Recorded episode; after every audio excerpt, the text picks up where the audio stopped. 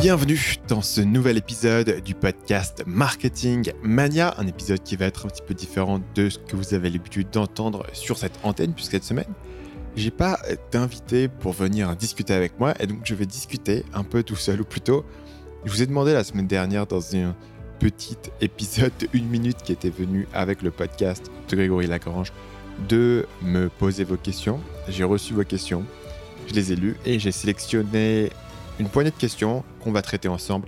C'est des sujets qui vont aller plus dans le côté peut-être productivité, mentalité. Il y a aussi des questions de marketing. Euh, je sais qu'il y a pas mal de questions sur moi, sur la manière dont je m'organise, sur la manière dont je travaille, sur la manière dont je réfléchis.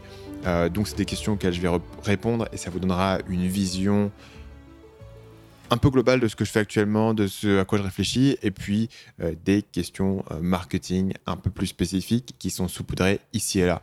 Avant de commencer, j'ai une petite annonce à vous faire, ou peut-être que certains d'entre vous en ont déjà entendu parler quelque part, mais c'est que j'ai lancé récemment une seconde chaîne YouTube. Vous pouvez la trouver euh, dès maintenant en tapant dans YouTube Podcast Marketing Mania. C'est une chaîne YouTube qui est du coup dédiée à ce podcast que vous êtes en train d'écouter au podcast Marketing Mania. Et dessus, on fait des choses qui sont assez intéressantes euh, en termes de euh, découpage des épisodes. C'est-à-dire qu'on va prendre un épisode et on va le découper en extraits qui parlent d'un seul sujet et on va les poster de manière individuelle comme ça. Ce qui fait que si vous n'avez pas envie d'écouter un épisode d'une heure et demie avec un invité, vous n'êtes pas sûr que ça va vous intéresser.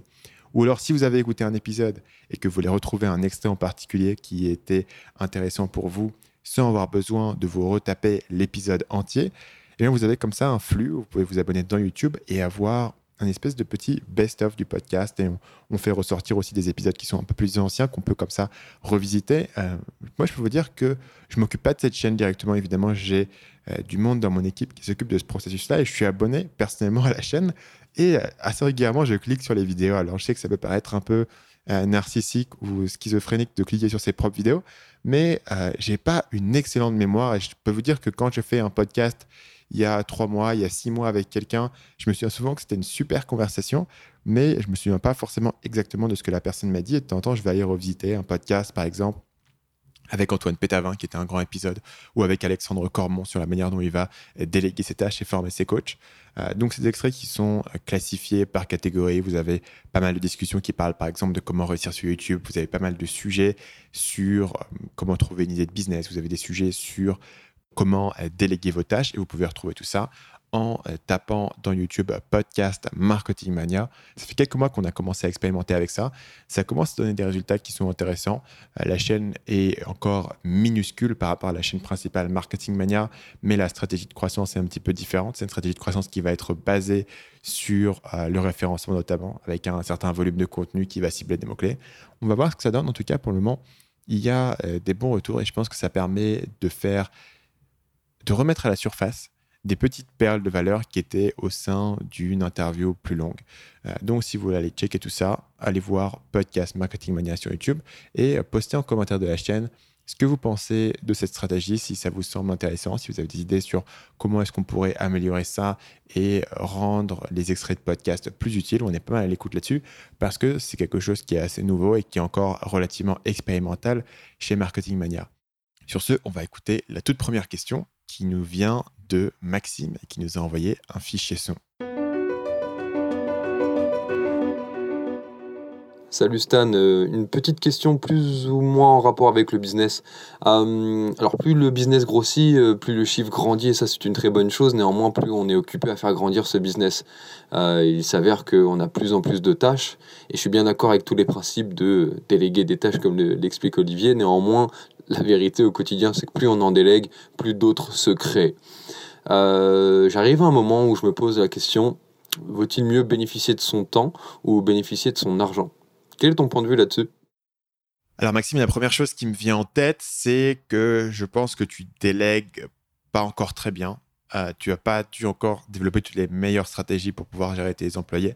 Et euh, je peux te dire que moi, je suis dans la même situation. Donc, c'est pas juste l'histoire de dire que tu le fais mal. Je suis aussi un peu dans cette situation. C'est-à-dire que tu ne pas dans une situation où plus tu grossis, plus tu tâches et plus tu délègues, plus tu tâches. Pourquoi? Parce que ça veut dire qu'il y a un plafond à ta croissance de ton business qui va être euh, ton temps.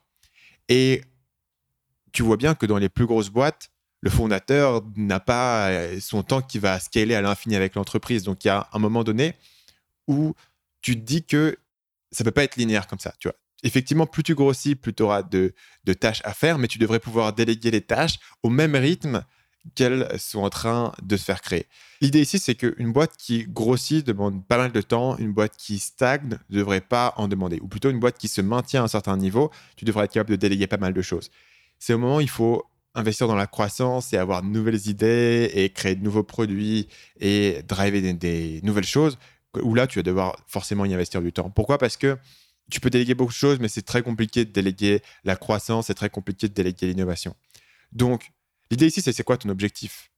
Comment est-ce que tu définis ce que tu veux chercher de ton business? Et je pense que c'est là la vraie essence de la question, c'est-à-dire c'est plus une question personnelle sur les priorités que toi, tu veux avoir. Est-ce que tu privilégies la croissance? Et c'est une vraie question parce que la plupart des gens, en tout cas si on regarde un peu la surface du milieu web marketing, ce qu'on vend aux gens, c'est vous allez pouvoir quitter votre boulot et vivre, etc. Maintenant, Maxime, selon ta question, j'ai l'impression de comprendre que tu peux déjà euh, vivre de, ton business. Et la question, c'est si tu vis déjà de ton business et que tu gagnes, mettons, tu gagnes 5000 euros par mois, ce qui est suffisant pour vivre presque n'importe où dans le monde. En particulier si tu peux être euh, digital nomade et aller vivre voilà, dans n'importe quel pays, aller vivre au soleil, etc. 5 000 euros par mois, t'as assez. Qu'est-ce qui ensuite pourrait te motiver à bosser plus et à continuer à grossir la boîte? Et pourquoi est-ce que tu ne te mettrais pas en mode, bah tiens, je vais automatiser au maximum, je vais déléguer au maximum et euh, je vais pouvoir euh, profiter de mon temps, tu vois? La première réponse que tu peux donner, c'est bah ok, j'ai envie de gagner plus d'argent. Euh, et la question, c'est pourquoi? Et je questionnerai l'idée que dans cette situation-là, gagner plus d'argent, c'est quelque chose qui va nécessairement te rendre plus heureux. C'est-à-dire qu'une fois que tu as, encore une fois, atteint ce niveau de base où tu peux payer tes dépenses à 5 000 euros par mois, tu peux avoir des enfants, tu peux avoir une famille, tu peux mettre de côté pour le futur, tu peux avoir une sécurité. Maintenant, qu'est-ce que tu vas faire avec un du surplus? Tu vas te payer une grosse villa, tu vas te payer une Lamborghini, tu vas te payer des montres et tu vas flasher sur Instagram. Peut-être que pour certaines personnes, ça accomplit une satisfaction. Mon instinct, c'est que non. Mon instinct, c'est que c'est juste un truc de euh, comparaison et de voir qui est la plus grosse et que fondamentalement, les êtres humains vont pas tirer une grande satisfaction de ça. Maintenant, moi, je suis allé bien au-delà de 5000 euros par mois et je continue à, bosser pas mal je continue à bosser beaucoup plus que ce qui est nécessaire pour maintenir mon business au niveau où il est actuellement. Je continue à bosser beaucoup plus que ce qui est nécessaire pour continuer à vivre et pour essentiellement avoir mon niveau de vie. Moi, je dépense pas mon argent. Euh, je, gagne des multiples chaque mois de ce que je dépense en une année. Et pourquoi est-ce que je bosse? Bah, À un moment donné, je ne peux pas m'être motivé juste par l'idée que je vais gagner plus d'argent parce que bah, c'est juste un chiffre, quoi. Ça veut rien dire. Non seulement euh, je le dépense pas, mais en plus, je le dépense pas de manière à ce que ça m'apporte de, la reconnaissance sur Instagram ou autre. Donc au final, si c'est juste pour voir un chiffre grossir et personne d'autre que moi voit ce chiffre, ça me motive pas très longtemps. Donc l'idée c'est que soit tu vas te dire ok, je veux profiter de mon temps, je veux faire autre chose, etc. Ce qui est une motivation qui est légitime. Tu peux dire que bah tu vas pas nécessairement vivre pour le pour bosser, pour faire de l'argent et tu vas vivre pour vivre et tu vas faire autre chose. Euh, moi personnellement, j'ai découvert que je suis assez motivé par au moins deux choses. première chose, c'est de créer la créativité, le flow. Écrire pour moi une vidéo, c'est un des trucs les plus kiffants que je puisse faire de ma vie et euh, avoir un impact. Euh, je sais que toute cette idée de la mission, de la vision, etc., moi, c'est quelque chose qui, auquel j'ai pas cru pendant très longtemps. C'est-à-dire que quand je voyais les gens dire ma mission, c'est d'aider les gens, etc., et j'y croyais pas. Parce que pour moi, euh, voilà, les gens faisaient des business pour gagner de l'argent, etc. Le truc, c'est qu'une fois que tu gagnes ta vie, encore une fois, tu atteins cette barrière que j'ai placée tout à l'heure à 5000 euros, c'est hypothétique. Une fois que tu atteins ce niveau-là, tu regardes autour de toi et tu dis putain, ok, je suis en train de faire quoi Moi, j'ai 26 ans. Ça veut dire que j'ai pas fini ma vie. J'ai encore des, objectifs, j'ai encore des trucs que je veux accomplir. Et une fois que tu as atteint ce niveau où, tes besoins personnels sont couverts, tu dis, ben ouais, j'ai envie de créer des trucs et j'ai envie d'avoir un impact et j'ai envie d'aider des gens et j'ai envie d'être utile et j'ai envie d'avoir cette reconnaissance-là. Il y a une part d'ego, il y a une part peut-être de simplement d'escalader la pyramide de Maslow euh, ou tout être modèle que tu veux utiliser en, psychologie, qui est de dire que eh ben, tu n'y penses pas forcément quand tu es en mode survie, mais une fois que tu as atteint le niveau de survie, eh ben, tu as un, besoin d'accomplissement de soi et de transcendance qui arrive. Et donc pour moi, je continue à, travailler et à développer la boîte et je continue notamment à sacrifier mon temps euh, pour développer cette boîte parce que ça me permet de continuer à créer des trucs et ça me permet de continuer à avoir de plus en plus d'impact. Et notamment quand tu parles en termes d'équipe et de délégation, je pense que la principale solution à ton problème, c'est de déléguer à des meilleures personnes. C'est clair que si tu délègues à des assistants euh, XY qui suivent juste des procédures et qui cliquent là où tu leur as dit de cliquer, eh ben, dès qu'ils vont avoir un bug, ça va revenir vers toi. Dès qu'ils vont avoir une question, ça va revenir vers toi. Moi, aujourd'hui, j'ai choisi d'engager des gens chez Marketing Mania qui vont prendre la responsabilité de certaines zones du business. Ce que ça veut dire, c'est que bah, ne faut pas revenir vers moi pour toutes les questions, parce que si on revient moi vers la question, je fais ben vas-y, tu, tu décides. C'est à toi de voir, c'est toi qui décides sur ce projet-là. Et ce que ça me donne, c'est que ça me permet de faire monter en grade quelqu'un. Ça donne un sens d'accomplissement, c'est de pouvoir euh, voir cette personne qui part de zéro et au fil des mois euh, va pouvoir euh, gagner une confiance en soi sur les décisions qu'il va prendre. Ça permet moi aussi de soulager mon temps. Notamment, ça me permet de soulager mon temps pour pouvoir créer autre chose. Parce que si je passe mon temps à manager des gens, bah, je ne suis pas en train de faire des vidéos.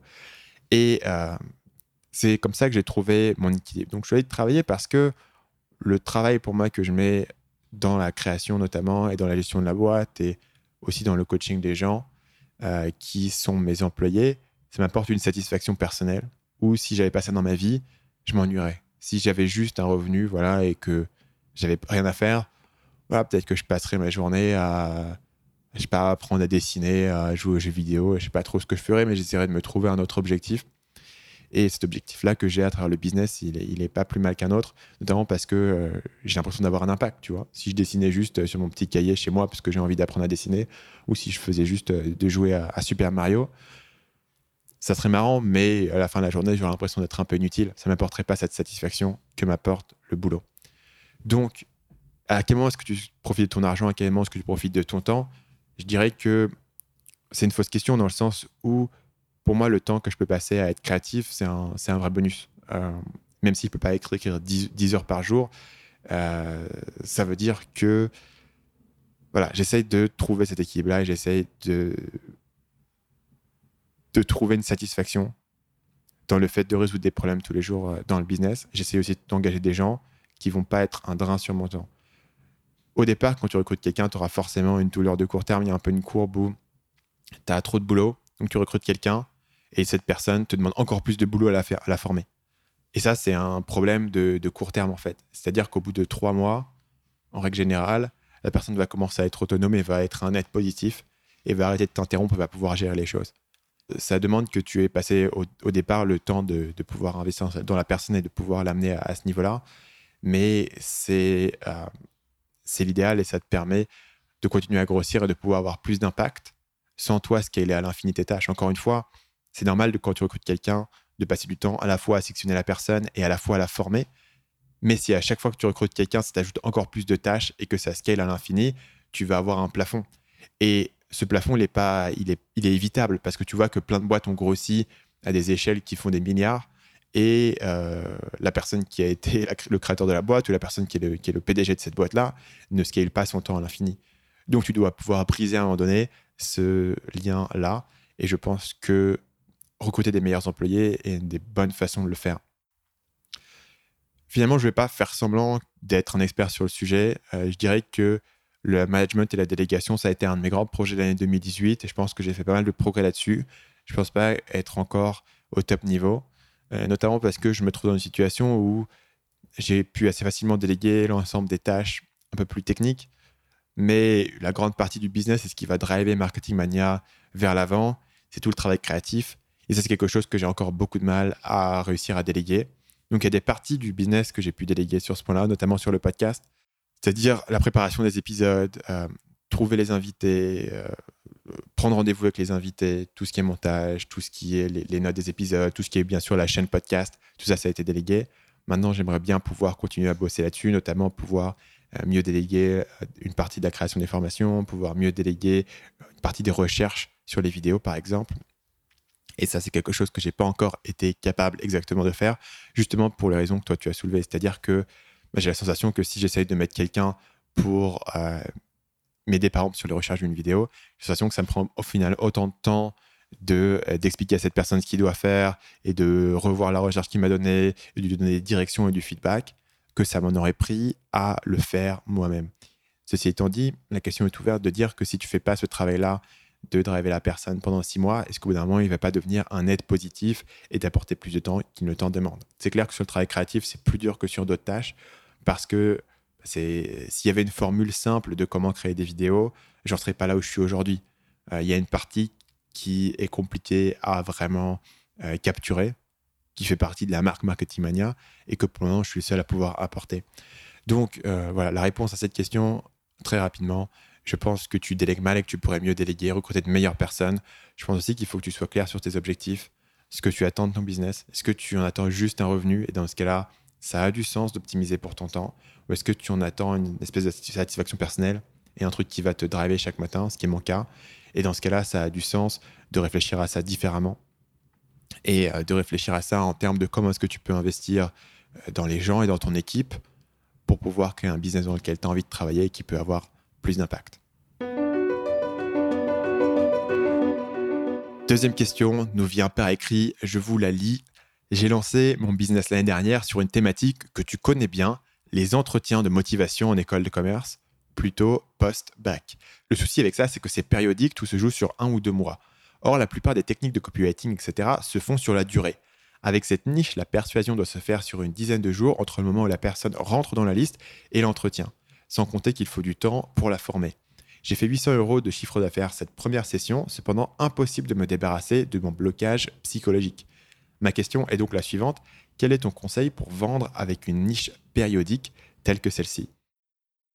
C'est intéressant parce qu'effectivement c'est assez épineux de pouvoir vendre quelque chose où tout ton chiffre d'affaires doit se faire essentiellement sur le, mois ou les deux mois qui sont avant les examens.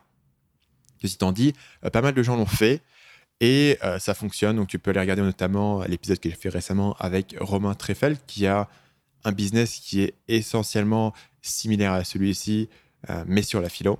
Euh, je dirais que la première solution, c'est de construire la relation sur la durée. C'est pas parce que tu vas vendre sur un à deux mois que tu peux pas acquérir ton client avant. La personne qui va faire ses entretiens post-bac, c'est assez tôt dans l'année qu'elle va être amenée à passer ses entretiens et qu'elle va être amenée à déposer ses dossiers, etc. Et il doit y avoir tout un tas de recherches Google et de recherches de contenu qui ont lieu au moment où il dépose des dossiers, au moment où il se pose la question de s'il va aller en école de commerce. Et c'est à ce moment-là que tu peux commencer à capturer les gens et commencer à construire une liste et commencer à développer une relation. Ce qui fait que là, tout d'un coup, ça change ton business dans, dans une situation où tu dois tout faire sur les 10 jours à une situation où tu peux commencer à développer la relation, à capturer le trafic, à grossir la liste plus tôt. Notamment si tu vas euh, tester tout ce qui est Facebook Ads, ce qui peut être intéressant dans cette situation. Euh, c'est compliqué de scaler des Facebook Ads très rapidement parce que tu n'as pas le temps euh, de tester et d'optimiser. Donc, du coup, tu vas cramer beaucoup, beaucoup d'argent sur le mois qui va aller avant l'entretien, alors que si tu avais réparti ton budget sur une période plus longue, tu aurais eu plus d'opportunités de pouvoir tester et d'optimiser. Même chose pour ton contenu. Si tu as une chance par an de pouvoir capturer des prospects, ça va te prendre 10 ans d'optimiser ça à un point où tu pourras efficacement euh, générer un chiffre d'affaires qui sera significatif. Alors que si toute l'année tu fais des tests, tu, tu, publies du contenu et tu testes des choses et tu essaies de, capturer ces prospects-là et de voir ce qui les accroche, tout d'un coup tu as construit ta liste et puis tu as beaucoup plus d'occasions d'optimiser ce que tu fais et de euh, changer ton approche. Ce qui restera probablement, c'est que tu vas continuer à faire la plupart de tes ventes juste avant le jour J. Ça, c'est juste un effet psychologique de l'être humain qui est que on passe à l'action que quand on est mis face à la deadline et que quand on est mis face à la décision. L'avantage de ça, c'est que tu as une deadline qui est naturelle, c'est-à-dire que toute personne qui va vendre de l'information sait que un lancement avec une deadline sera toujours plus efficace qu'un lancement sans deadline. C'est dommage parce qu'on se dit en un sens, bah tiens, ça serait tellement plus sympa si je pouvais laisser mon produit ouvert tout le temps et puis pas mettre la pression et être gentil et être bisounours. Mais la réalité euh, factuelle et psychologique, c'est que si les gens n'ont pas une deadline, ils ont du mal à passer l'action. Et quand je dis les gens, je me compte à 100% là-dedans. C'est-à-dire que je fais partie de ces gens où je vois une formation, jour 1, je sais, je vais l'acheter. Ah tiens, c'est parfaitement pour moi, c'est exactement ce que je cherche. Je fais confiance à cette personne. J'ai tiré beaucoup de valeur. J'ai déjà acheté des formations chez ce mec. Je suis sûr que je vais acheter cette formation. Et je vais quand même attendre le dernier jour pour me rentrer ma carte bleue. C'est juste un effet de la psychologie humaine et euh, j'en suis pas euh, exclu. Ce que ça veut dire, c'est que tu as finalement une deadline naturelle qui est assez intéressante. Ça, c'est le bénéfice. Le problème, c'est que tu n'as qu'une occasion par an de faire ton lancement. Mais il y a plein de business qui fonctionnent comme ça, soit en manière saisonnière, soit tout simplement des business qui fonctionnent sur un gros lancement par an ou deux gros lancements par an. Le désavantage du gros lancement par an, c'est que tu as beaucoup de pression. Si ta page de vente euh, pète, s'il y a un email qui marche pas, tu peux directement te stresser. Mais bon, si tu as un an pour préparer ton lancement et le faire en un coup et balancer un max de trafic, et balancer un max d'emails et, et mettre le paquet, ça se tient. Il faudra juste que tu fasses un gros CA sur ce mois-là. Et puis après, tu peux essayer de mettre en place un service de coaching, de préparation à l'année pour essayer de lisser ce revenu-là. La réalité des choses, c'est que bah, peut-être que tu pourras générer un petit peu de revenus sur les autres mois. Tu auras quand même un gros pic juste avant les concours. Mais si tu es euh, judicieux sur la manière dont tu gères ton argent le reste de l'année, tu peux, et tu peux équilibrer ça. Éventuellement, tu peux avoir d'autres projets qui sont moins saisonniers qui sont saisonniers à d'autres périodes. Euh, je pense notamment à, je sais pas, accompagner les gens qui sont déjà en école ou accompagner les gens avant quand ils se préparent aux examens ou autres. Euh, tu peux essayer de, lisser ce revenu, tu auras toujours un pic, mais tu peux essayer d'équilibrer ça. Mais fondamentalement, euh, psychologiquement, c'est difficile d'avoir ce pic-là parce que toute l'année, tu stresses à te dire j'espère que ça va marcher à la fin. Mais mathématiquement, euh, faire, on va reprendre le chiffre de 5000 euros par mois, faire 5000 euros par mois sur un an ou faire un gros pic de vente à 60 000 euros en une fois, ça revient plus ou moins au même à part sur les questions de trésorerie qui sont que bah, comment tu vis pendant les 11 mois avant ton lancement. Mais en dehors de ça, le business saisonnier peut fonctionner, surtout si tu combines ça avec un business qui est soit moins saisonnier, soit saisonnier à une autre période, et que tu peux équilibrer ta trésorerie. Nouvelle question de Mehdi. Il demande est-ce que je fais du networking actuellement? Donc la réponse c'est oui. Euh, donc le networking, développer mon réseau, c'est quelque chose que je fais tout le temps. Et notamment, tu le vois presque chaque semaine sur le podcast euh, Marketing Mania. Le podcast Marketing c'est quelque chose qui va permettre de rencontrer de nouvelles personnes, de parler à des gens à qui j'avais jamais parlé. Et euh, c'est une manière extrêmement efficace pour moi de développer mon réseau parce que sans spoiler les invités que je vais avoir bientôt, mettons, récemment, j'ai eu sur le podcast Mania un YouTuber important qui est assez connu en France. J'ai eu ce mec-là au téléphone pendant une heure et demie juste pour discuter et pour lui poser toutes mes questions. Et à la fin, on a un peu discuté. Je lui ai dit ce que moi je faisais et il m'a dit ah, tiens, c'est super intéressant, ce serait intéressant qu'on se voit, etc. Ce mec-là, comment est-ce que j'aurais fait pour l'avoir, pour le coincer une heure et demie au téléphone, full focus, téléphone en mode avion, euh, les yeux dans les yeux, à lui poser toutes mes questions C'est quasiment euh, impossible à avoir. Donc, le networking, il faut être stratégique. Et je pense que l'exemple de mon podcast, même si tout le monde ne doit pas faire un podcast, ça n'a pas de sens et un bon exemple de comment est-ce que tu peux être stratégique dans le développement de ton réseau. La plupart des gens pensent networking et pensent juste à aller dans une soirée, dans un meet-up, serrer des paluches et filer des cartes de visite à droite à gauche. Dans certains cas, ça peut être une bonne chose à faire, euh, en tout cas pour commencer. Mais philosophiquement, le networking, c'est quoi Le networking, c'est que tu veux créer une connexion avec quelqu'un de manière à ce qu'il y ait un bénéfice réciproque. Donc le networking doit apporter quelque chose à toi, il doit apporter quelque chose à la personne que tu rencontres. Dans le cas de mon podcast, par exemple, bien sûr, bah, ça m'apporte quelque chose pour moi parce que ça me permet de créer un contenu. Ça apporte quelque chose à la personne que je rencontre parce que bah, il a l'occasion de parler de ce qu'il fait de manière profonde, de manière euh, publique. Tu n'en pas forcément eu par ailleurs. Donc, par exemple, pour un YouTuber euh, que j'ai pu interviewer, et je suis un peu mystérieux sur l'identité de la personne, mais ça sortira euh, dans, deux semaines, donc c'est pas une grande surprise bah, ça lui permet peut-être de partager un peu ses conseils, d'apporter de la valeur. Il, suit ce que je fais, il apprécie ce que je fais, donc il est content de, passer sur le podcast. On a une conversation qui est intéressante, les gens aiment parler d'eux, et puis en plus, ça peut leur faire euh, trouver voilà, une, nouvelle audience qui n'aurait pas forcément entendu parler d'eux. Donc il y a un effet bénéfique ici. Mais même si je rencontre quelqu'un dans une conférence, la relation n'a de sens que si il y a une réciprocité qui se fait et s'il y a un, bénéfice pour les deux personnes. Ne serait-ce qu'on a eu une super conversation ensemble et euh, on a passé un bon moment ou ne serait-ce qu'il m'a donné un bon conseil et moi je lui ai donné un bon conseil, ou ne serait-ce que euh, voilà, il m'a introduit à une autre personne et, j'ai eu un bénéfice. Et donc le problème en termes de networking pour moi, même si j'en fais toujours et je te dirai tout à l'heure exactement ce que je fais, c'est que il y a plusieurs phases dans ton business. Il y a des phases dans ton business où tu cherches de nouvelles idées, tu cherches de nouvelles opportunités, etc. Moi, je suis pas du tout dans cette phase actuellement. Je suis vraiment actuellement dans une phase de mon business où ce que je fais fonctionne très bien et la meilleure chose à faire pour moi, c'est de rester focus et continuer à faire ce que je fais, le faire mieux.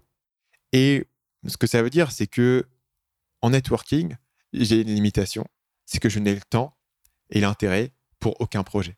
Et donc, je vais toujours, on va toujours me proposer des projets, on va toujours me proposer des idées, et c'est des bons projets, c'est des bonnes idées, c'est des trucs qui auraient bien marché.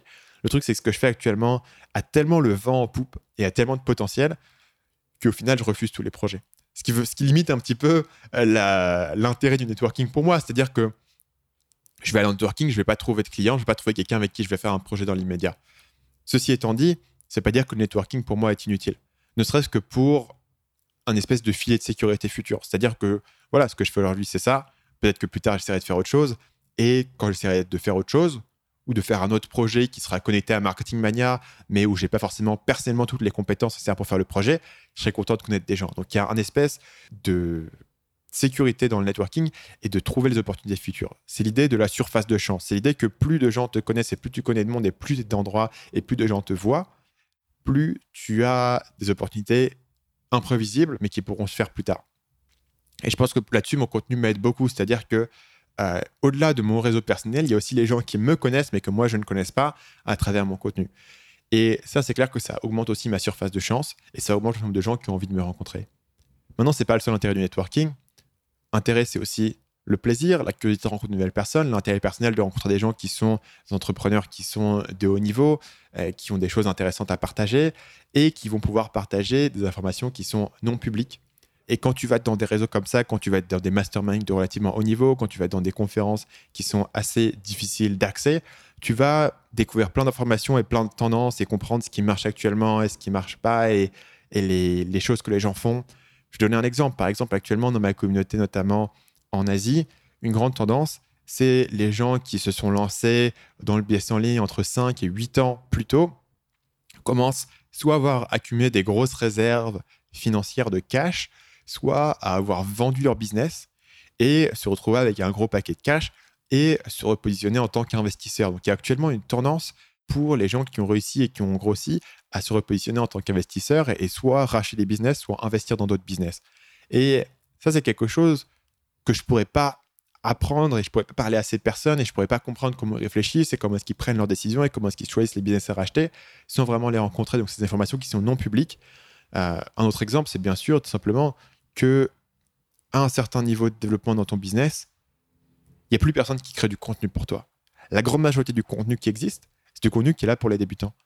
Et si tu veux partager des expériences avec des gens qui sont à plus haut niveau, si tu veux partager des expériences avec des gens qui traversent les mêmes challenges que toi ou qui les ont traversés par le passé, si tu veux des conseils de gens qui sont à un certain niveau, la meilleure manière de le faire, c'est de les rencontrer en personne et d'avoir une relation directe avec eux et de poser tes questions.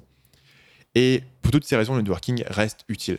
concrètement, comment est-ce que je network? Euh, Le podcast Marketing Mania, c'est vraiment un élément qui est important puisque si je publie un épisode par semaine, ça veut dire que toutes les semaines, j'ai l'occasion de passer une heure et demie à parler en profondeur avec quelqu'un, comprendre à quoi cette personne réfléchit et euh, vraiment poser les questions que j'ai envie de poser à la personne. Donc, parfois, c'est des gens que je connaissais pas avant, parfois, c'est des gens que je connaissais un petit peu rapidos, mais j'avais jamais passé le temps de discuter avec eux aussi profondément. Parfois, c'est des gens que je connaissais déjà, mais j'ai l'occasion de leur reparler pendant une heure et demie et vraiment euh, tirer de la valeur et vraiment approfondir cette relation que j'ai avec eux.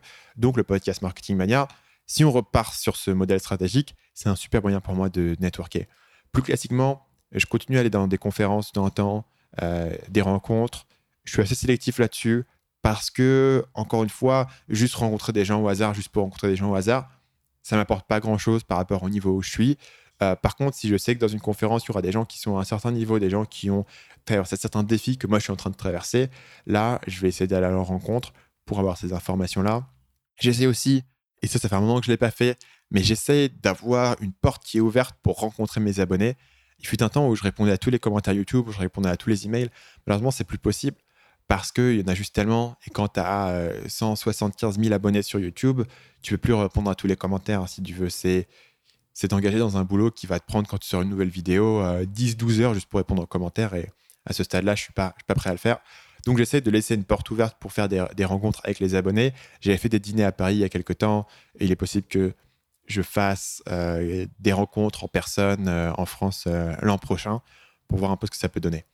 Euh, je fais après des dîners avec des amis, je vais aller plus euh, approfondir la relation avec les gens, là jouer plus sur la partie euh, profondeur du networking, approfondir les relations que j'ai déjà, les connexions et comprendre les défis qu'ont les gens et partager un peu sur des expériences, plutôt que rencontrer de nouvelles personnes deux minutes autour d'une petite assiette de cuit vapeur. Je sais pas ce que je suis en train de vous dire, mais je suis en train de penser aux gens que vous rencontrez dans la conférence au bord du buffet, là où vous êtes en train de, pouvoir manger, et vous parlez deux minutes, et ils vous disent ce qu'ils font, et vous leur dites que fait, ça n'apporte pas grand-chose.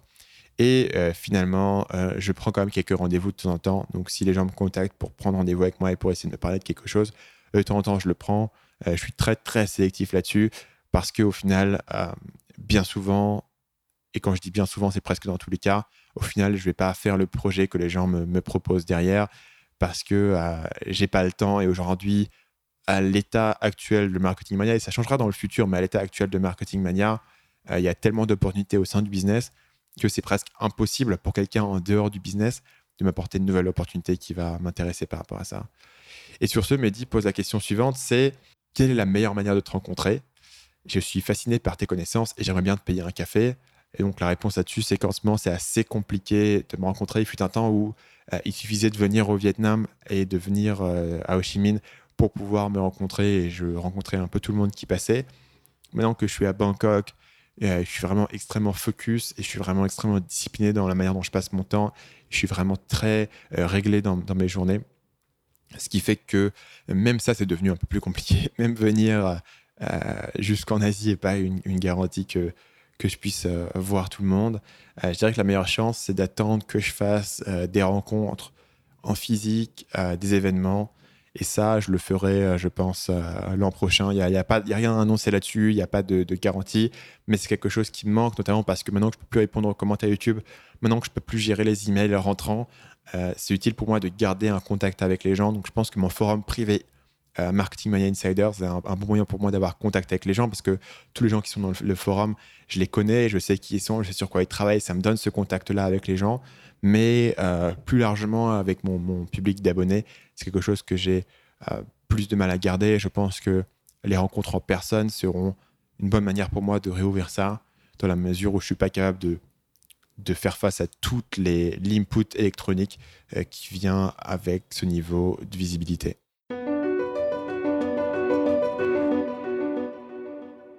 La question suivante nous vient de Jérémy qui a des questions un peu plus personnelles. Je cite Combien de temps travailles-tu par jour et combien il y a un an, combien de jours par semaine?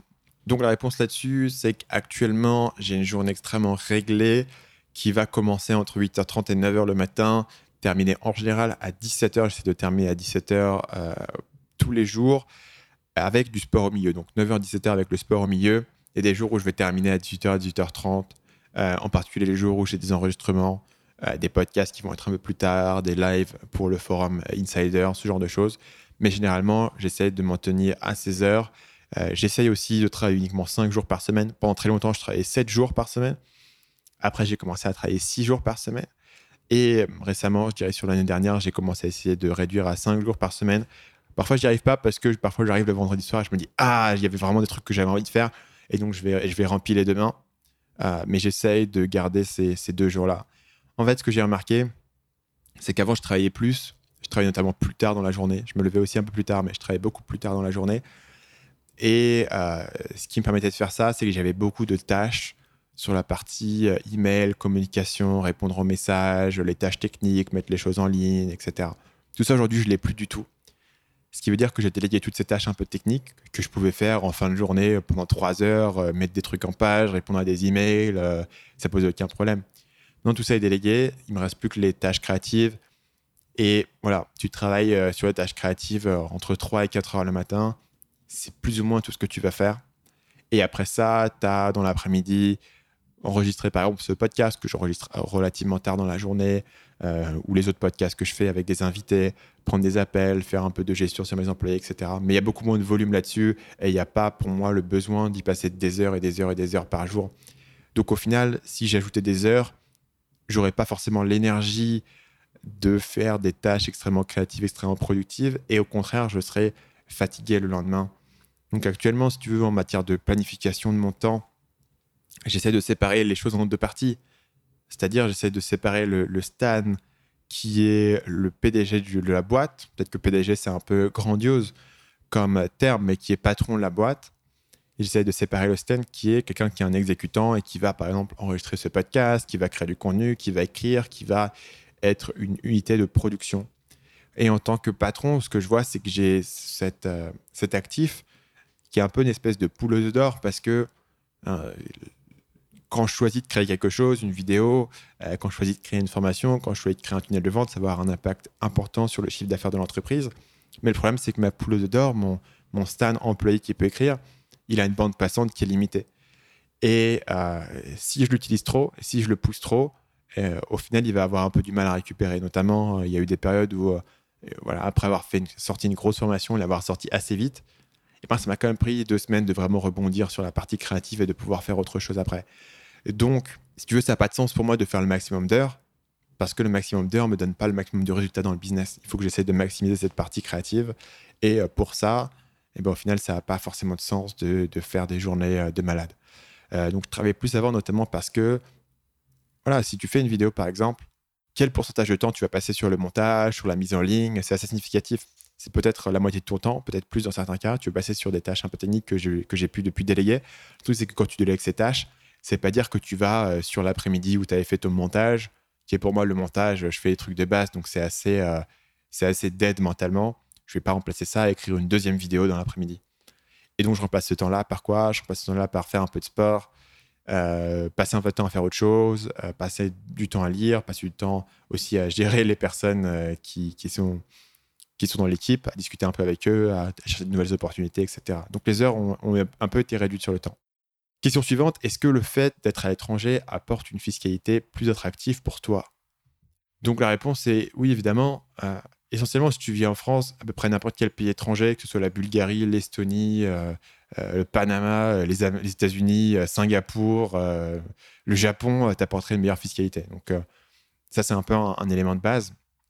Après, c'est pas du tout la raison pour laquelle moi je suis parti. Moi, je suis parti très tôt euh, de France quand j'avais 22 ans. Et à l'origine, ce qui m'attirait à l'étranger, c'était la qualité de vie, euh, notamment sur des plus petits budgets.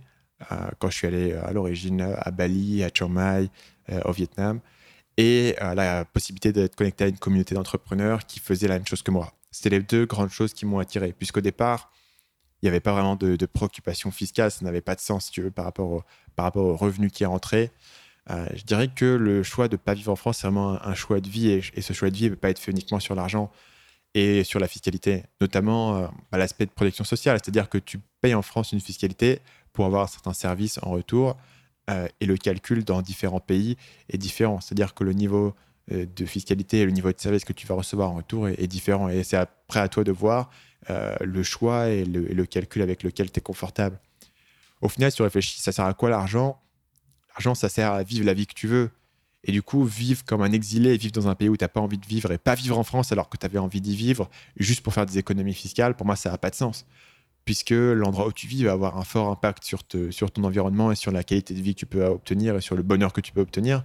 Et si tu vas sacrifier ton bonheur et euh, tes relations familiales et autres juste pour euh, faire des économies, pour moi, c'est un mauvais calcul.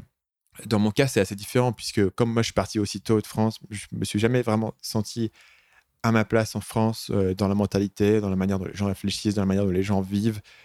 J'ai toujours été un peu dans mon propre délire et je, ne me connectais pas forcément avec le, la personne moyen que je trouve en France. Je me connectais beaucoup plus facilement avec euh, l'entrepreneur moyen que tu trouves euh, en Asie parce que déjà, c'est des gens qui sont assez bizarres et qui sont dans le même délire que moi. Moi, ma vie, elle est ici. Je l'ai construit à partir de 22 ans ici. Donc, toute ma vie adulte, il est ici. La chose que j'ai en France, c'est mes trucs de gamin. Et voilà, c'est pour ça que j'ai fait la fiscalité. Je dirais, à un moment donné, peut-être que si tu restes en France, tu auras une douleur là-dessus, mais pas s'en inquiéter avant de faire au moins 10 000 euros par mois, quelque chose comme ça. Euh, à petite échelle, ça n'a pas de sens d'essayer d'optimiser ça et de casser la tête. Il vaudrait bien mieux passer ton temps à réfléchir à comment est-ce que tu vas développer ton business. La question suivante porte sur Ads Copilot, qui est un logiciel d'optimisation de pub Facebook sur lequel j'avais travaillé il y a de ça à peu près euh, un an et demi, un peu plus d'un an et demi. Euh, donc Jérémy me demande euh, ce qu'il en est, pourquoi est-ce que euh, cette entreprise-là a été fermée. Donc la réponse, c'est que j'avais eu l'idée de ce logiciel pour gérer des pubs Facebook, notamment à la suite du succès de mon guide de la pub Facebook qui parlait un petit peu d'optimisation de pub, etc. Le problème qu'on a eu avec ça, c'est qu'on a eu un très bon lancement. pas mal de gens ont rejoint, il y a eu pas mal de, de, bons retours au départ, mais sur le, le moyen terme, les gens n'utilisaient pas le produit parce que peut-être que le produit au niveau de l'interface n'était pas vraiment au top niveau, parce qu'il n'y avait pas toutes les fonctionnalités qu'ils cherchaient, peut-être parce qu'il y avait des meilleures alternatives ailleurs, et c'était moi, mon estimation au bout d'un certain moment. C'est-à-dire que Facebook, ça changeait tout le temps, il fallait constamment redévelopper des, des fonctionnalités. Grâce à l'amélioration notamment de l'interface de Facebook, peut-être pas leur interface qui reste très compliquée à utiliser, mais des fonctionnalités qui ont été proposées en termes de speed testing, en termes d'optimisation, euh, de l'amélioration de l'algorithme, notamment en termes de sélection des audiences. Euh, l'idée qu'on a vue à l'origine sur le logiciel n'était pas forcément euh, aussi utile, même au bout de, six mois, un an. Et donc la question, c'est que quand tu as un produit comme ça, où voilà, les gens l'ont rejoint, mais au final, ils ne l'utilisent pas trop. Tu voyais qu'ils l'avaient rejoint parce que c'était une offre de lancement et que les gens n'étaient pas à fond dessus, il n'y avait pas de personnes qui dépensaient vraiment beaucoup d'argent euh, sur la pub Facebook avec. Euh, quand tu vois qu'il y a quand même peut-être de meilleures alternatives ailleurs, ne serait-ce que euh, avec le Power Editor qui était devenu plus facile à utiliser en termes de ciblage, j'ai commencé à me demander bah, est-ce qu'on peut vraiment apporter une vraie valeur avec ce logiciel-là? Et au bout d'un an, on s'est dit probablement pas. donc on a décidé de ne pas renouveler les abonnements des gens et de ne pas accepter de nouveaux clients sur le projet. Donc en fait, c'était un projet qui était un, un vrai échec dans le sens où euh, il avait des objectifs qui étaient de pouvoir vraiment faciliter la gestion de, de campagnes depuis Facebook. Et ces objectifs, on n'a pas été capable de les obtenir. Et quand je dis 11, parce que j'avais sur le projet des associés, euh, c'est une des raisons pour laquelle j'en ai pas trop parlé publiquement jusqu'ici, parce que euh, on n'a pas forcément la même estimation avec mes associés de euh, des causes, des effets, de ce qu'il aurait fallu faire. On n'est pas forcément d'accord sur la, marche qu'il aurait fallu suivre, disons, et sur les, choses qui auraient permis au projet de, fonctionner. Donc je vous donne plus ou moins moi, ma vision des choses, et puis forcément la vision qui est partagée par mes associés. Et comme eux n'ont pas forcément une plateforme significative pour pas l'audience que moi j'ai, c'est un peu bizarre de partager ma, vision des choses et de pas pouvoir leur donner l'opportunité de s'exprimer. C'est vrai que j'en ai pas trop parlé publiquement, mais pour faire très court, la raison pour laquelle le projet a été abonné, c'est qu'il ça fonctionnait pas quoi. On avait bien réussi à le vendre niveau marketing, euh, ça fonctionnait bien. Euh, et puis les gens l'avaient rejoint et, appréciaient la promesse, mais au final ils s'en servaient pas trop et euh, le produit apportait pas tant de valeur que ça. Et donc quand quelque chose finalement délivre pas la valeur que tu avais espéré, il faut reconsidérer. il y aurait eu potentiellement la, possibilité de faire une itération et de faire autre chose avec, mais étant donné la situation, on a décidé que la meilleure chose à faire, c'était de, couper ça, de prendre la perte et de passer à autre chose. Question suivante, toujours de Jérémy, c'est tu as fait de la vente de produits d'information, de logiciels. Est-ce que tu as fait ou voudrais t'attaquer à autre chose, entre parenthèses, e-commerce, etc. Donc là, une des choses que tu n'as pas listées là-dedans, c'est que j'ai fait pendant longtemps de la vente de prestations et de services dans la pub Facebook, dans euh, l'automation marketing, etc qui a été pendant un moment mon business model et qui a été notamment mon business model au moment où j'ai commencé Marketing Mania. Je dirais que c'est, il faut savoir que c'est compliqué de monter un business, c'est compliqué de le faire bien, c'est compliqué d'être fort et de bon dans ce que tu fais. Donc monter plusieurs business dans des domaines complètement différents et espérer être excellent dans tout ce que tu fais, c'est très très difficile. Euh, et ça, c'est notamment ce que j'avais appris en faisant Escopilot, le fameux logiciel. C'est-à-dire que si tu veux faire un logiciel et le faire très bien, il faut être fanatiquement focalisé sur l'interface utilisateur, sur les retours clients, sur euh, tester tous les aspects du logiciel. C'est quelque chose, on n'avait pas nécessairement le focus. En tout cas, moi, j'avais tellement d'autres choses à gérer que je n'avais pas nécessairement le focus d'apprendre ce nouveau business model à partir de zéro. C'est aussi pour ça que j'ai arrêté de faire de la prestation, alors que ça gagnait de l'argent et je pense que je pourrais faire pas mal d'argent avec aujourd'hui, notamment avec l'audience que j'ai. Mais c'est un business model qui est trop différent par rapport à ce que je fais actuellement en termes de création de contenu et c'est compliqué de, faire les deux en parallèle. Donc, effectivement, faire de l'e-commerce, par exemple, ça pourrait m'intéresser, mais c'est un business model qui est tellement différent de ce que je fais aujourd'hui que ça serait juste une distraction énorme par rapport à ce sur quoi je suis en train de travailler.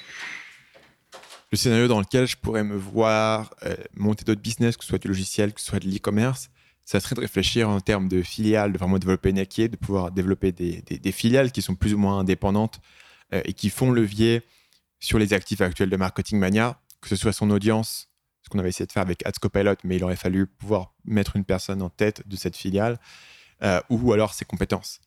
Par exemple, l'e-commerce, c'est un domaine qui m'intéresse et on en a sérieusement parlé en interne chez Marketing Mania. On a, parlé d'idées concrètes qu'on pourrait lancer en e-commerce. Et c'est toutes des idées qui sont complètement différentes de ce que tu vois ailleurs. C'est-à-dire qu'on ne va pas pouvoir ou vouloir ou être intéressé pour dropshipper euh, des colliers pour chat ou des porte-clés ou des chaussures ce qu'on ferait, ça serait faire levier sur le contenu, sur le copywriting pour vraiment construire une marque en e-commerce. Et ça, c'est quelque chose qui demanderait un, focus significatif sur le projet euh, qui m'intéresserait de faire.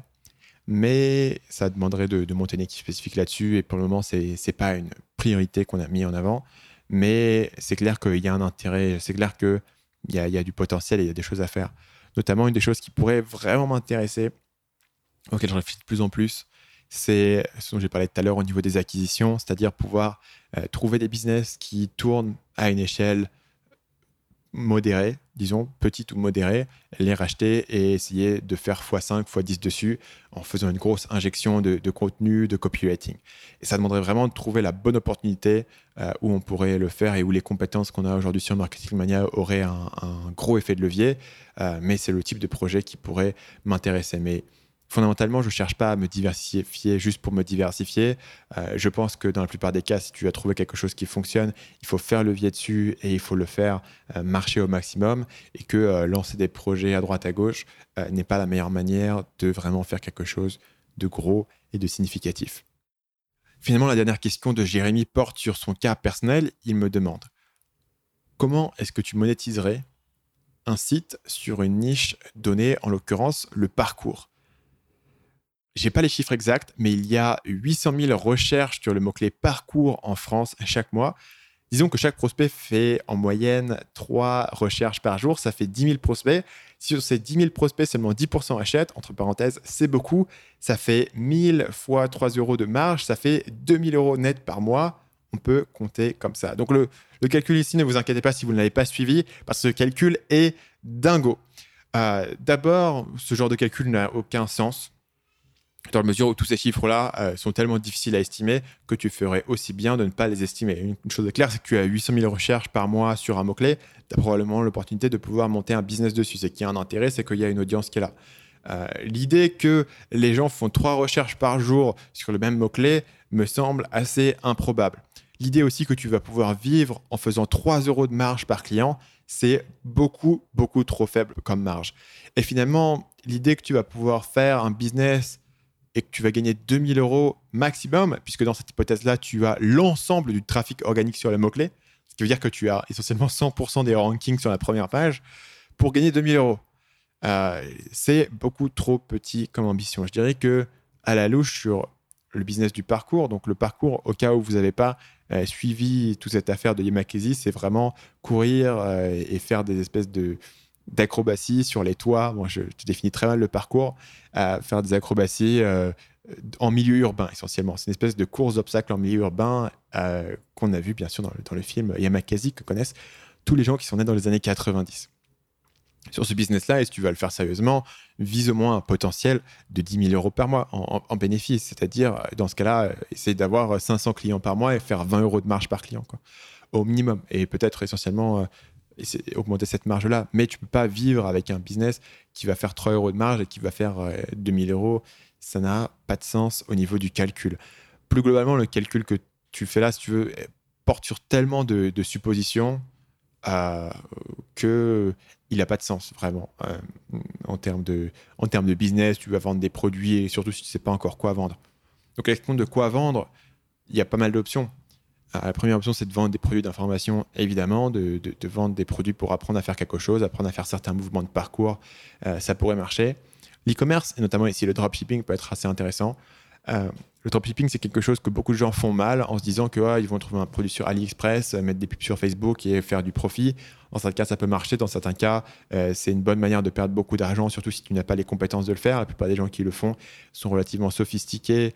Et si tu pars de zéro, il y a peu de chances que tu, puisses vraiment euh, battre cette concurrence qui est plus sophistiquée. En revanche, l'avantage du dropshipping, c'est que tu peux commencer avec euh, très peu de, capital, sans stock, etc. Donc si tu as un moyen d'acquérir une audience, tu as une expertise sur le parcours et tu peux développer une audience du contenu là-dessus et mettre en avant tes produits en dropshipping, c'est une bonne manière de commencer et de tester une idée. Et après, l'objectif, ça serait de monter en gamme et de passer de ce niveau où tu fais du dropshipping à un niveau où tu peux avoir tes propres produits euh, que tu peux soit au départ euh, trouver en white label, c'est-à-dire que tu prends un produit qui existe déjà et tu colles ta marque dessus, ou alors des produits au final que tu vas pouvoir développer de manière euh, customisée. Et ça sera basé sur la communauté, sur le trafic que tu développes, puisque tout le monde n'achète pas des produits d'information Mais tout le monde qui fait du parcours doit acheter certains produits. Alors, je ne sais pas lesquels c'est, mais ils doivent avoir certains intérêts en termes de produits qu'ils achètent. Euh, une autre option, c'est l'affiliation. C'est encore une fois une manière de tester des produits sans avoir besoin de les créer toi-même. Si tu peux créer des partenariats, c'est intéressant. La publicité et les posts sponsorisés. Donc, en termes de juste mettre des pubs AdSense sur ton site, ça peut être assez limité. Mais si tu as développé une audience bien pointue de gens qui sont fans d'un domaine et qui a des marques qui ciblent ce domaine-là, tu peux monétiser relativement efficacement en ayant euh, soit des, publicités, soit des posts sponsorisés de la part de cette marque. Euh, tu peux combiner ça de différentes manières avec euh, l'affiliation notamment pour avoir potentiellement une manière de monétiser relativement facilement si tu arrives à obtenir ce trafic et cette audience. Finalement, la dernière idée, c'est de réfléchir en termes de communauté, comment est-ce que tu peux connecter ces gens, soit à travers des événements qui peuvent être payants ou non, soit à travers une communauté en ligne qui peut être encore une fois payante ou non, mais tu as plein d'options pour monétiser cette euh, niche potentielle qui peut être intéressante si tu as euh, la capacité de construire une audience là-dessus, construire un trafic, construire une liste. La question de comprendre comment tu vas monétiser vraiment, c'est plus que les techniques que je viens de te lister, c'est de revenir aux fondamentaux. C'est-à-dire pourquoi est-ce que ces gens cherchent le parcours, pourquoi est-ce qu'ils veulent apprendre le parcours, quels sont leurs problèmes dans le parcours, qu'est-ce qu'ils essayent de résoudre? Quel est le problème? Ce serait la première question que tu vas te poser. Deuxièmement, quelle solution va les aider à résoudre ce problème? Solution gratuite à travers des articles, des conseils, des vidéos, ou solution payante à travers soit des produits d'information, soit des produits qui peuvent être vendus en e-commerce? Et si tu reviens à cette idée de problème et de solution, tu résous ton problème de monétisation. Bonjour Stan et merci beaucoup pour tes podcasts qui sont vraiment fabuleux. J'avais une question concernant LinkedIn et ce qui est nommé le social selling. En clair, euh, euh, utiliser LinkedIn, c'est euh, faut pas être bourrin, faut pas faire de propositions commerciales directes, etc. faut pas emmerder les gens, mais par contre, faut influencer de manière à ce qu'on ait une bande de groupies autour de soi et que par la suite on arrive à, générer des prospects, etc. Quel conseil donnerais-tu euh, sur, LinkedIn, sur ce réseau social, euh, pour justement avoir plus d'influence, générer des prospects éventuellement avoir des clients? Donc, euh, moi, je, je, fais du coaching, du coaching emploi pour que les gens puissent réussir leur mobilité. Voilà. Donc, merci beaucoup pour ton podcast et à très bientôt. Donc mon avis sur le concept du social selling, c'est que c'est probablement un, buzzword qui n'a aucun sens. Dans le sens où quand tu définis ça, il faut, là, il faut créer du contenu, créer une communauté, euh, pas vendre tout de suite. C'est quoi la différence avec ce que je suis en train de faire sur le podcast et ce que je fais sur YouTube? Pour moi, c'est juste un élément de base qui est de tu as différentes étapes de la vente. Et les gens ne sont pas tous au même niveau les gens ne sont pas tous prêts à acheter aujourd'hui. Et la majorité des gens ne sont pas prêts à acheter aujourd'hui. La majorité des gens sont dans une étape plus où ils sont en train de réfléchir, de s'intéresser, de se renseigner et d'apprendre quelque chose. Ce qui veut dire qu'il faut que tu apportes à chaque personne qui est aux différentes étapes quelque chose qui correspond à leurs besoins actuels. Les gens qui sont prêts à acheter, tu peux leur vendre quelque chose. Mais la majorité des gens qui vont te découvrir, il va falloir que tu les découvres en leur apportant quelque chose d'intéressant et en créant du contenu à leur destination. Donc, création de contenu, il y a différentes plateformes et la plateforme va dépendre de l'audience que tu cherches à toucher ton audience me semble être sur LinkedIn, donc c'est intéressant. Maintenant, ton objectif, ça devient le suivant créer du contenu qui correspond aux besoins de cette audience, qui correspond à leur questionnement. Ce qui marche bien sur LinkedIn, c'est les articles écrits, ils peuvent être relativement longs directement sur la plateforme LinkedIn. Et étonnamment, les vidéos YouTube. Moi, j'ai des bons résultats avec mes vidéos YouTube sur LinkedIn parce que quand tu postes le lien de ta vidéo YouTube sur LinkedIn, il est directement embed et jouable dans LinkedIn. Et comme relativement peu de gens postent ces vidéos dans LinkedIn bien faites avec une bonne miniature, etc., j'ai des bons taux d'engagement dessus. Donc, si tu veux aller chercher des clients sur LinkedIn, la réflexion, elle est la même que sur n'importe quelle plateforme. C'est qu'est-ce qui va accrocher l'attention de la personne que je cherche à aider? Quel est son problème? Et quelle est la chose à laquelle elle réfléchit actuellement. Donc, si tu crées du contenu dans cet axe-là, tu vas pouvoir développer cette audience. Maintenant, comment est-ce que tu convertis l'audience en euh, client? Mon conseil, ça serait à la, fin de chaque euh, contenu que tu fais, tu as un appel à l'action. Soit un appel à l'action directement pour, pour réserver un, un, appel à toi en tant que coach, donc une première session de coaching gratuite, soit un appel à l'action vers un guide qui va les amener sur ta liste email et ensuite sur ta liste email, tu vas leur vendre quelque chose. Donc moi, à la fin de chacun de mes contenus, à la fin de chacun de mes vidéos YouTube, il y a un appel à l'action pour aller sur ma liste email. Donc, essentiellement, la méthode de vente est la, la même que partout. Effectivement, tu ne vas pas bourriner et envoyer ta page de vente tous les jours sur LinkedIn parce que ça n'aura aucun résultat. Ce qu'il faut, c'est d'abord accrocher l'attention des gens à quelque chose qui les intéresse et qui parle à leurs problèmes. Et ensuite, tu vas pouvoir les amener sur une conversion et leur proposer quelque chose à vendre. Le second point intéressant que je mettrai sur LinkedIn, c'est vraiment de travailler sur le profil avec un profil qui est optimisé sur le problème de la personne et sur la solution que tu proposes et avec un appel à l'action. Faire de ton profil une espèce de landing page ou de page de vente qui va vraiment proposer la solution à un problème. Ce qui fait que si les gens euh, ont découvert euh, ton contenu quelque part et cliquent sur ton profil, tu veux que directement ils comprennent ce que tu offres. Et c'est là vraiment où tu vas pouvoir faire la conversion euh, sur LinkedIn. C'est-à-dire que la personne qui est intriguée va venir sur ton profil et c'est là où tu peux proposer directement ton offre. Donc l'équivalent, ça serait par exemple sur une chaîne YouTube, quand les gens cliquent sur le nom de la chaîne Marketing Mania, je veux qu'ils arrivent sur la chaîne et que directement il y a une bannière qui explique de quoi parle la chaîne. Sur la chaîne Marketing Mania, c'est la chaîne de la vente intelligente. Et ensuite, il y a différents thèmes marketing, persuasion, storytelling, entrepreneuriat, quelque chose comme ça. Donc, directement, quand tu arrives sur Marketing Mania, tu sais de quoi ça va parler. Et ensuite, j'ai sélectionné les vidéos mises en avant pour que tu saches de quoi il va être question sur cette chaîne. Donc, tu veux faire un peu la même chose sur LinkedIn, c'est-à-dire Première étape, j'accroche l'attention de la personne. Deuxième étape, je lui fais un appel à l'action. Troisième étape, j'ai un profil qui est optimisé pour la vente. Éventuellement, tu peux mettre de l'email marketing entre le premier rendez-vous et le moment où ils vont rentrer leur email ou qu'ils rentrent leur email, il y a une séquence email, premier rendez-vous.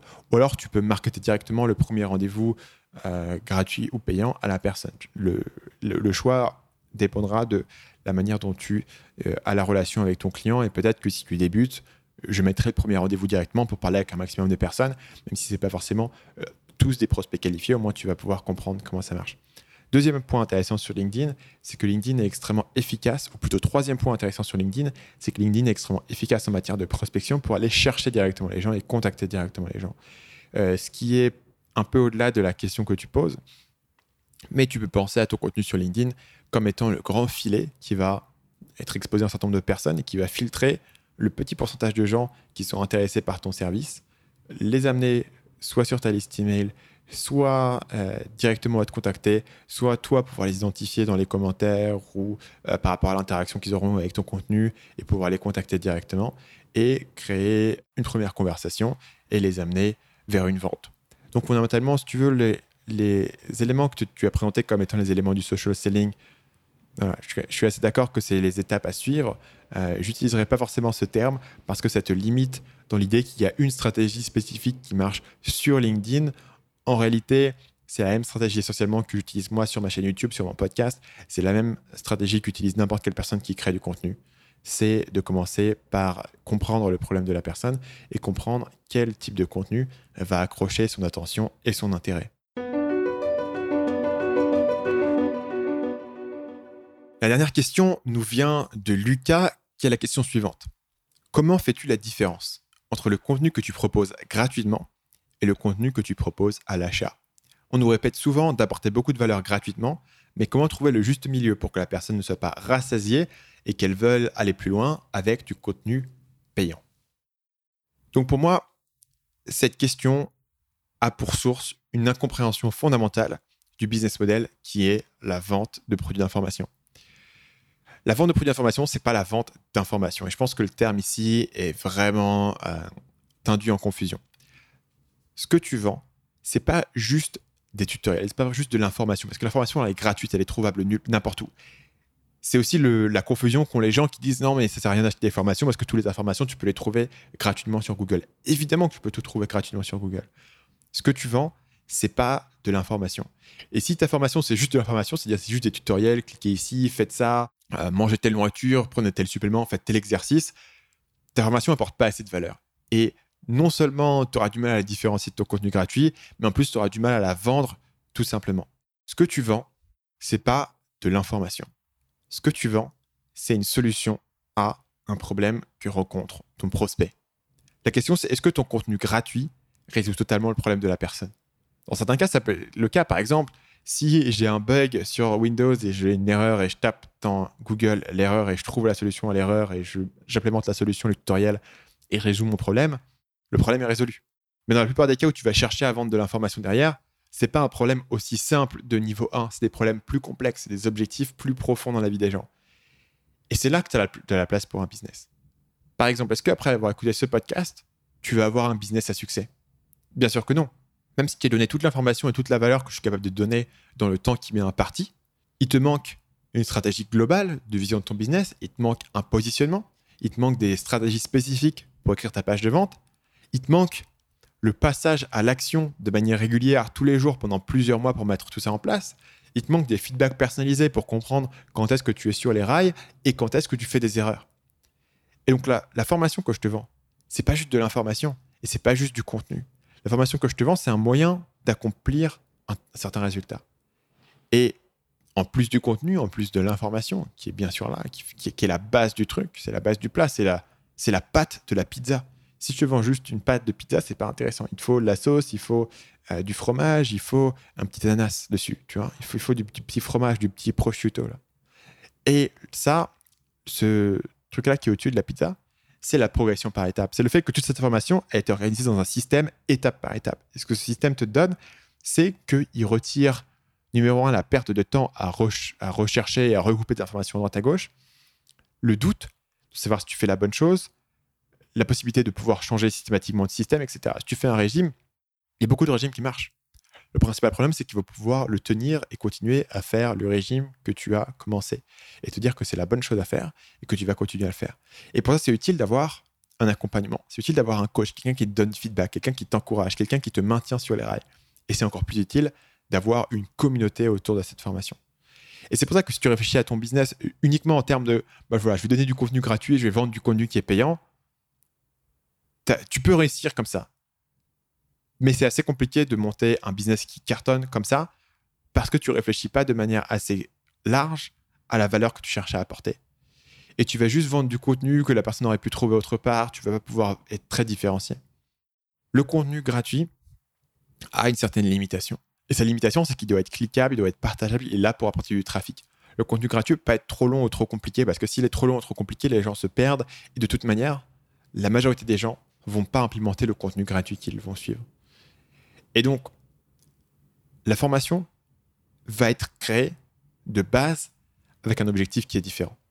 Le contenu gratuit est vraiment optimisé pour le clic. C'est pour ça que dans mon contenu gratuit, notamment sur YouTube, il y a autant euh, d'études de cas, d'exemples, etc. Le truc, c'est que tu peux avoir vu toutes mes vidéos YouTube et tu peux en avoir tiré plein de valeurs ça arrivera jamais au niveau de la formation que je te donne qui intègre tout ça dans un système complet de A à Z euh, avec des vidéos qui vont vraiment rentrer en profondeur. Donc, par exemple, comment est-ce que tu vas créer ton positionnement avec beaucoup d'exemples, etc. Pourquoi? Parce que les deux ont un objectif qui est différent et sont créés avec une mentalité qui est différente. Le contenu est là juste pour donner des idées aux gens, pour être un peu inspirant, pour euh, apporter de la valeur, pour apporter des conseils. Mais la formation est vraiment là pour apporter une solution à un problème et pour générer une action. La formation est optimisée pour cette action-là. Et c'est pour ça que les meilleures formations vont avoir un accompagnement, vont avoir une communauté. Parce que faire passer les gens à l'action et les faire résoudre leurs problèmes, c'est pas juste une question d'information. C'est aussi une question de motivation. C'est aussi une question de régularité. C'est aussi une question de confiance en soi que tu peux donner à la personne. Donc il faut comprendre que ce que tu vends, c'est pas une information. Ce que tu vends, c'est une certaine valeur et une certaine solution. L'information a une certaine valeur, c'est sûr, mais si tu la mets pas en application, la valeur que l'information donne est assez limitée.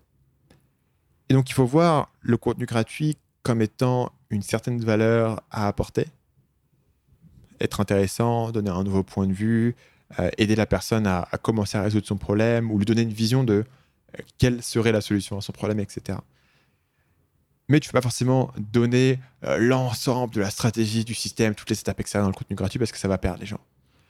La formation a un objectif qui est différent et c'est d'apporter le maximum de valeur à la personne, de vraiment résoudre son problème. Et c'est comme ça que les deux vont être différenciés. Et c'est comme ça que euh, les deux ont une philosophie derrière qui est complètement différente et vont apporter quelque chose de différent à la fois à ton business et à la fois à la personne qui va les suivre. Et si tu vois ça comme ça, tu vois pas ton business juste comme le fait de, faire de l'information gratuite et de vendre de l'information payante. Tu vois ton business comme étant une machine qui va résoudre un certain problème. C'est pour ça que moi, j'ai autant misé cette année sur l'accompagnement et notamment sur la communauté. Parce que je pense que je peux donner des meilleurs conseils et des meilleures infos dans mes formations qui sont payantes. Et c'est pas ça qui va donner les meilleurs résultats à mes clients. Ce qui va donner les meilleurs résultats à mes clients, c'est de les aider à implémenter l'information que je leur donne. Et pour ça, la communauté, l'accompagnement sont vraiment les éléments qui sont les plus précieux.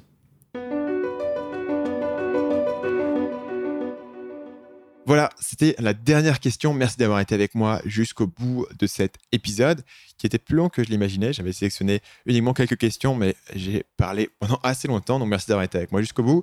Deux petites choses avant de terminer. La première chose, c'est que voilà, on a cette chaîne podcast qui peut être intéressant pour les gens qui écoutent le podcast. Je sais que j'en ai pas encore trop parlé publiquement, donc euh, j'en parle une deuxième fois ici. C'est podcast Marketing Mania sur YouTube.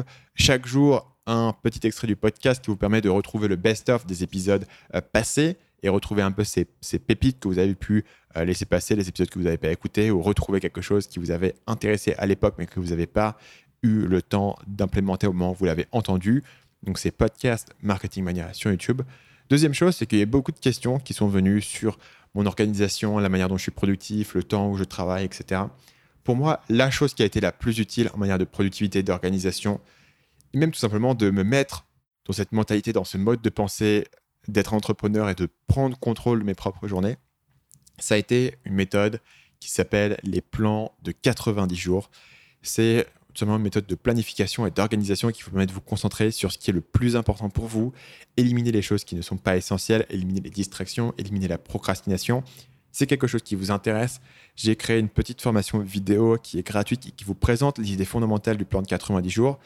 Et pour ça, il suffit de vous rendre à l'adresse marketingmania.fr/slash productif pour recevoir cette série de vidéos euh, qui s'appelle Devenir un entrepreneur productif, qui vous apprend le système que moi j'utilise et que j'ai enseigné à pas mal de monde et qui donne des très bons résultats, qui est un système qui est très léger si vous avez eu de l'expérience avec, par exemple, le système Getting Things Done ou GTD.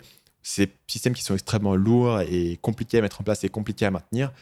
La méthode des 90 jours, c'est le seul système de productivité que j'ai mis en place et qui me sert encore des années plus tard. Je pense que ça fait 3 4 ans que j'utilise ce process-là et que je fais mon plan tous les 90 jours, je fais mon plan toutes les semaines, je fais mon plan tous les jours et ça a vraiment tenu parce que c'est très léger et ça fonctionne très bien et c'est très bien adapté à ce business model de faire de l'entrepreneuriat sur Internet. Je vous redonne une dernière fois le lien marketingmania.fr slash productif pour recevoir la formation vidéo gratuite devenir entrepreneur productif. Merci à vous d'avoir été avec moi jusqu'au bout de mes appels à l'action. Merci de votre fidélité. On se retrouve la semaine prochaine pour le prochain épisode du podcast Marketing Mania.